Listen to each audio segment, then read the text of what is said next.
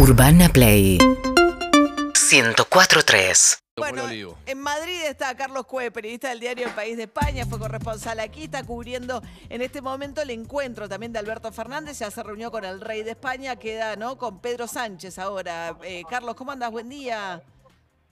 Hola, buen día María, hola a todos, ¿cómo estáis? Bien, ¿y tú?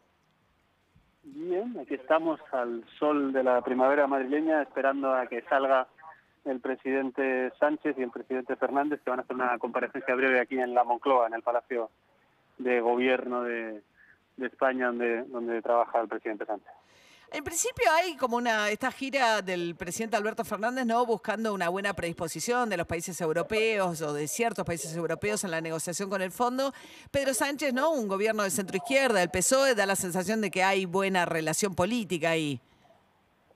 Sí, hay bastante buena relación política, la hubo desde el primer momento, desde el primer viaje que hizo Fernández cuando todavía no era presidente, entre, entre la primera y la segunda vuelta, pero bueno, ya se sabía que iba a ganar.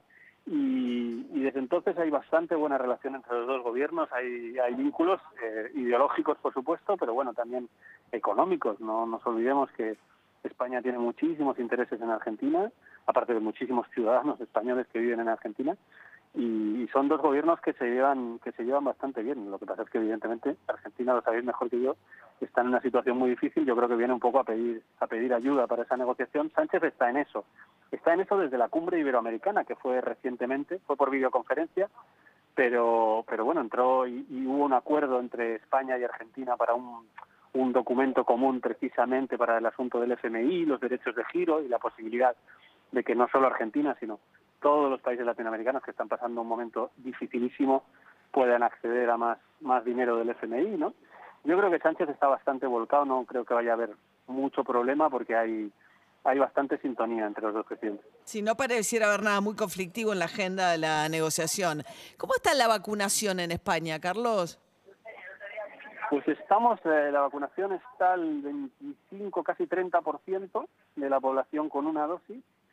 La idea es, eh, está yendo a toda velocidad ahora mismo. Empezamos muy mal, empezamos muy lento, eh, sobre todo comparado con Estados Unidos, que fue como una, una velocidad increíble. Europa fue mucho más despacio, pero ahora está acelerando. Estamos vacunando del orden de quinientas mil personas al día. Somos un país como Argentina, cuarenta y siete millones de personas, aproximadamente la misma población que Argentina, y, y vamos vamos rápido. La idea Medio millón de personas por día. Acá ha habido picos, los días que más se vacunó eh, fueron días de doscientas mil personas, pero es muy irregular, y después habitualmente son, a veces hay días de cien mil, ciento cuarenta mil, pero hubo poquitos días de doscientas mil personas, pero eso fue el pico máximo, doscientas, doscientas veinte mil. Claro, nosotros vamos un poquito, pero estamos acelerando, ya te digo, desde empezar muy, muy lento, estamos acelerando y ahora sí estamos haciendo varios récords a la semana de quinientos mil, el día que menos cuatrocientos cincuenta mil, o sea, está está muy rápido y creen que va a ir más rápido porque, bueno, van, van llegando. Al final, al principio hubo muchísimos problemas para llegadas de vacunas, básicamente porque Estados Unidos se las quedó la mayoría, Inglaterra se quedó algunas de las suyas, de AstraZeneca, mmm, fue muy complicado, pero ahora va muy rápido y la idea es que aquí en agosto, que es cuando termina de alguna manera el verano europeo, el verano español, en agosto esté vacunada el setenta por ciento de la población. El setenta por ciento de la población ya es mucho porque quiere decir que es prácticamente toda la población sensible, claro. Ya te quedan los jóvenes y los niños que no que no es tan problemático, ¿no? Entonces, bueno, en principio la idea es que haya verano en España. El verano, os recuerdo que España, lo sabe la gente, pero es un país súper turístico. Claro. El año bueno, el anterior al de la pandemia, llegaron a España ochenta y dos millones de turistas, o sea, el doble de la población. Entonces es muy importante, mucha gente vive de esto y es muy importante que el verano sea... Que, que haya verano de verdad y que haya gente que pueda viajar, ¿no? Suponemos que con pasaporte, ¿no? Eh, con sanitario. Sanitario, porque me contaba eh, una persona, no sé si es así, por ahí vos lo sabés, Carlos, por cuestiones familiares, una persona que vive en Argentina, que fue vacunada con la Sputnik V, pero como la Sputnik no ha sido validada en Europa, no podría Exacto. viajar a España. Exacto, se está viendo bastantes problemas con el tema de, de, de la Sputnik, porque no acaba de reconocerlo la Unión Europea. Y en general, la idea que tienen ahora mismo eh, no es la llegada de, masiva de turistas del resto del mundo, sino de turistas europeos. Por eso están buscando un acuerdo dentro de la Unión Europea y con Inglaterra para hacer un pasaporte, lo llaman eh, certificado verde, para no llamarlo pasaporte porque no gusta la palabra, pero es, pas es un pasaporte un certificado de que estás vacunado, ¿no? Y eso es lo que están, porque ten en cuenta que aquí al año te pueden llegar cuatro millones de alemanes en verano, por ejemplo, ¿no? Claro, claro. Entonces, pues que, lo, claro, porque está, muy, está a dos horas de avión y acá hace muchísimo mejor tiempo que en Alemania, que en Inglaterra o que en el norte de Francia, y de toda la vida. Y se come más rico y más barato, se come más rico y más barato. Hay mucha gente, hay, hay decenas de miles de ingleses que tienen casa en España, claro, de alemanes que tienen casa en España. O sea, su lugar es como para, para vosotros Uruguay, ¿no? Es su lugar de su lugar de veraneo natural, ¿no? Entonces eso hay que abrirlo, porque hay muchísima gente en las Islas Baleares, en Mallorca, en Canarias, en la costa de, de Valencia, hay muchísima gente que vive de eso y están buscando ese pasaporte para que la gente pueda volar con el certificado de que está vacunado, pero vacunado dentro de la Unión Europea. Yo creo que va a ser más difícil encontrar esos acuerdos con Argentina, seguramente hoy hablarán también, pero no creo que eso... No creo, tampoco hay una masa de argentinos que vienen a España a pasar el verano. No creo que eso vaya a ser fácil. Conozco argentinos que están teniendo problemas para venir y que quieren venir también. Y eso está costando, está costando más. ¿Qué vacuna están usando mayoritariamente en España? Mayoritariamente estamos usando la Pfizer. La eh, Pfizer. Porque hubo problemas, se iba a usar muy fuerte. La Europa apostó mucho por AstraZeneca. que este, y, y hubo muchísimos problemas, además de los problemas que luego se vieron después con los trombos y demás, que tampoco es tan preocupante según la, los expertos. El problema fue de, de, de, de producción. AstraZeneca falló, esplendorosamente falló en la producción, prometió una cantidad de vacunas y, y a la semana dijo les voy a enviar el cuarenta por ciento menos y luego el sesenta por ciento menos. Y están empezando a llegar, pero lo que, han, lo que ha hecho Europa es... Pfizer es más cara que AstraZeneca, bastante más cara, pero Europa lo que ha hecho es poner plata encima de la mesa, que en eso la ventaja de, de, de, de que hay plata en los países de, europeos, ha puesto más dinero encima de la mesa y, y ha, ha multiplicado la contratación de Pfizer, ¿no? Y ahora que Estados Unidos... Hay un tema acá, y es que Estados Unidos pasa ahora porque, porque Biden ha hablado de que hay que quitar las patentes de la vacuna y tal, pero Estados Unidos ha sido muy egoísta. Claro. Estados Unidos no ha exportado vacunas.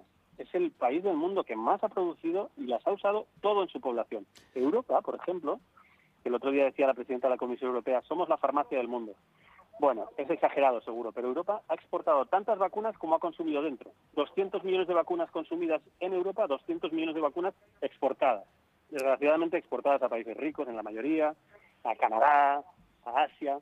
pero pero se ha exportado mucho, entonces claro. eh, la idea ahora la idea ahora también Sánchez el otro día en la cumbre iberoamericana, lo habló con Alberto Fernández, con otros, la idea es que España y otros países de Europa empiecen a redistribuir a países latinoamericanos, no Argentina, que está vacunando y no tiene problemas, pero hay un montón de países latinoamericanos que no están vacunando, que tienen muchos problemas, que no tienen dinero para pagar la vacuna, y entonces la idea es que Europa redistribuya un poco, ¿no? Un poco. Ya que no lo hace Estados Unidos. Claro, fíjate que Estados Unidos empezó, autorizó ahora ya el F D A, y que falta una autorización más para la Pfizer para chicos de doce a quince años, y ese es el nuevo objetivo, los chicos de doce a quince años, o sea, imagínate, ¿no? Es un poco increíble que sí. estén haciendo, estén usándolo para chicos de doce a quince años cuando está medio planeta en, en, con vacunación en cero, ¿no? En un uno por ciento. Bueno, eh. no sé, tal vez se haya llegado la hora de vacunar a los africanos de setenta años antes de, de, de vacunar a los niños de Estados Unidos, ¿no? Digo es, yo. Es cierto. Carlos Cue, periodista del diario El País España, esperando entonces por la conferencia de prensa o la, las palabras, ¿no?, que dirán Pedro Sánchez y Alberto Fernández al cabo de la reunión que están teniendo en la Moncloa. Salen en un ratito, habrá una comparecencia, yo creo que en veinte minutos, media hora, comparecen, comparecencia conjunta aquí. Gracias, Carlos. Un gusto escucharte. Muy bien. Un beso. Carlos Cue, periodista del diario El País en España. Eh, Súper interesante, ¿no? El panorama te abre un poco el panorama, lo que está pasando en el tema de las vacunas. Estados Unidos, sí, les contábamos, Nueva York, claro, viene el verano para ellos, junio, julio, agosto. Hay países que y ciudades que viven del turismo fuertemente, y lo que están queriendo es reactivar el turismo. Nueva York te regala la vacuna gratis en el subte de Nueva York, porque Cuomo lo que está apuradísimo es que para junio julio quiere reabrir Nueva York a como dé lugar. Sí. Eh, la duda que tengo de lo que planteaba de el pasaporte verde o esto para, para Europa, es que Europa no tiene fronteras, la Unión Europea no tiene fronteras, entonces ¿cómo sería ese control de que lo te... Y por ahí te lo piden como una aplicación. Claro, una lo re... Bueno, pero pasaportes usan igual la Unión Europea. Para, y te... mane para, para manejarse internamente. Para sí, ir... no, cuando vos te movés de, de España a Alemania, pasás a un aeropuerto... Hay ah, pero eso en es... un aeropuerto. Pero digo... Ciudadano de Unión Europea... Ah, bueno, el hotel, supongo que algún tipo si de... Si vos te manejás, por ejemplo, si vas de Francia a España... Sí. Que cruzaron... Este... Ah, ¿cómo lo controlan? ¿Cómo, cómo se controlaría ah. eso? Bueno. ¿Si vuelven las fronteras? No, pero es lo mismo, pero si hoy hay fronteras para extranjeros. Yo si voy de Francia a Alemania vía terrestre, hay, lo que pasa es que no te lo, no te lo sellan al pasaporte, no. Pero hay puestos migratorios, como hay en el aeropuerto migraciones, solo que una fila es para comunitarios, la otra para no. No, pero por, por auto no. Por si auto vas no. de España a Francia, por auto pasás a los Pirineos y llegaste, no... no te, ay, o sea, ningún... no te frena nadie. Ay, para nada. Ni no para me compliqué no, la vida no, que es no. lo mismo. No. Eh, bien, siete y cuarenta y siete de la mañana. Urbana Play, F M.